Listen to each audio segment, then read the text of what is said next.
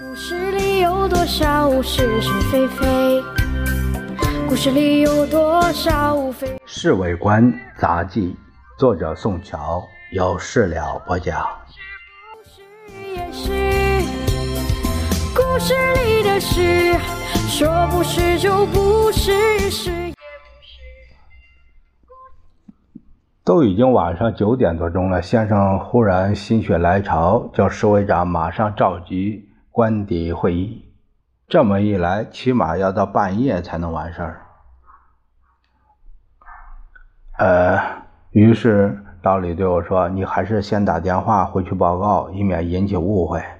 不至于这么紧张吧？”我正想回敬他们两句，那些参加会议的要员已经陆续来了，只好先办公事把他们都张罗到会议室里边去。先生走进来，脸上没有半点笑容。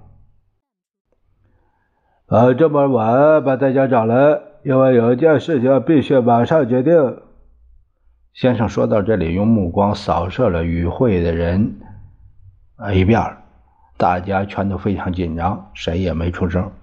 自从我们勒令北平军调处共方代表撤退之后，一般说起来，战局是比较稳定了些。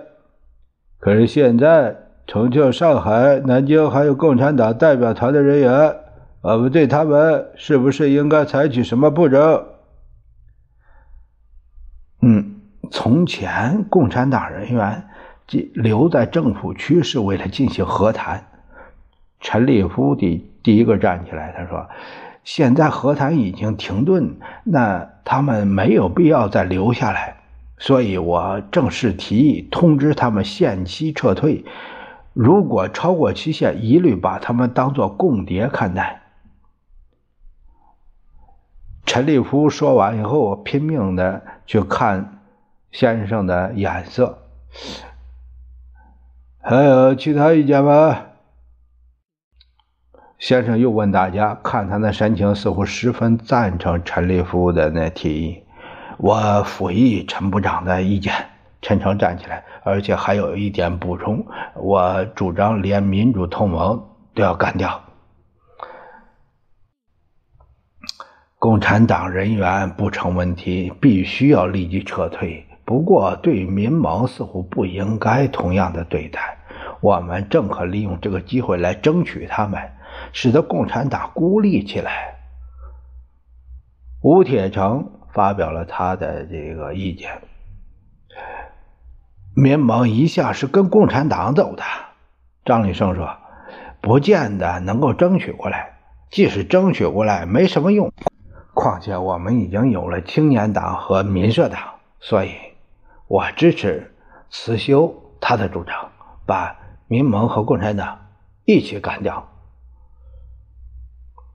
吴铁城说：“争取民盟还是有用处的，如果他们肯参加政府。”组建国民党，对于反对党是有大度包含的雅量，而且控制他们是比较容易的。于是，好些人都纷纷发言，结果赞成吴铁城的意见占多数，会中便决定委托斯图雷登大使通知中共代表团，十日内全部撤退，过了期限，格杀勿论。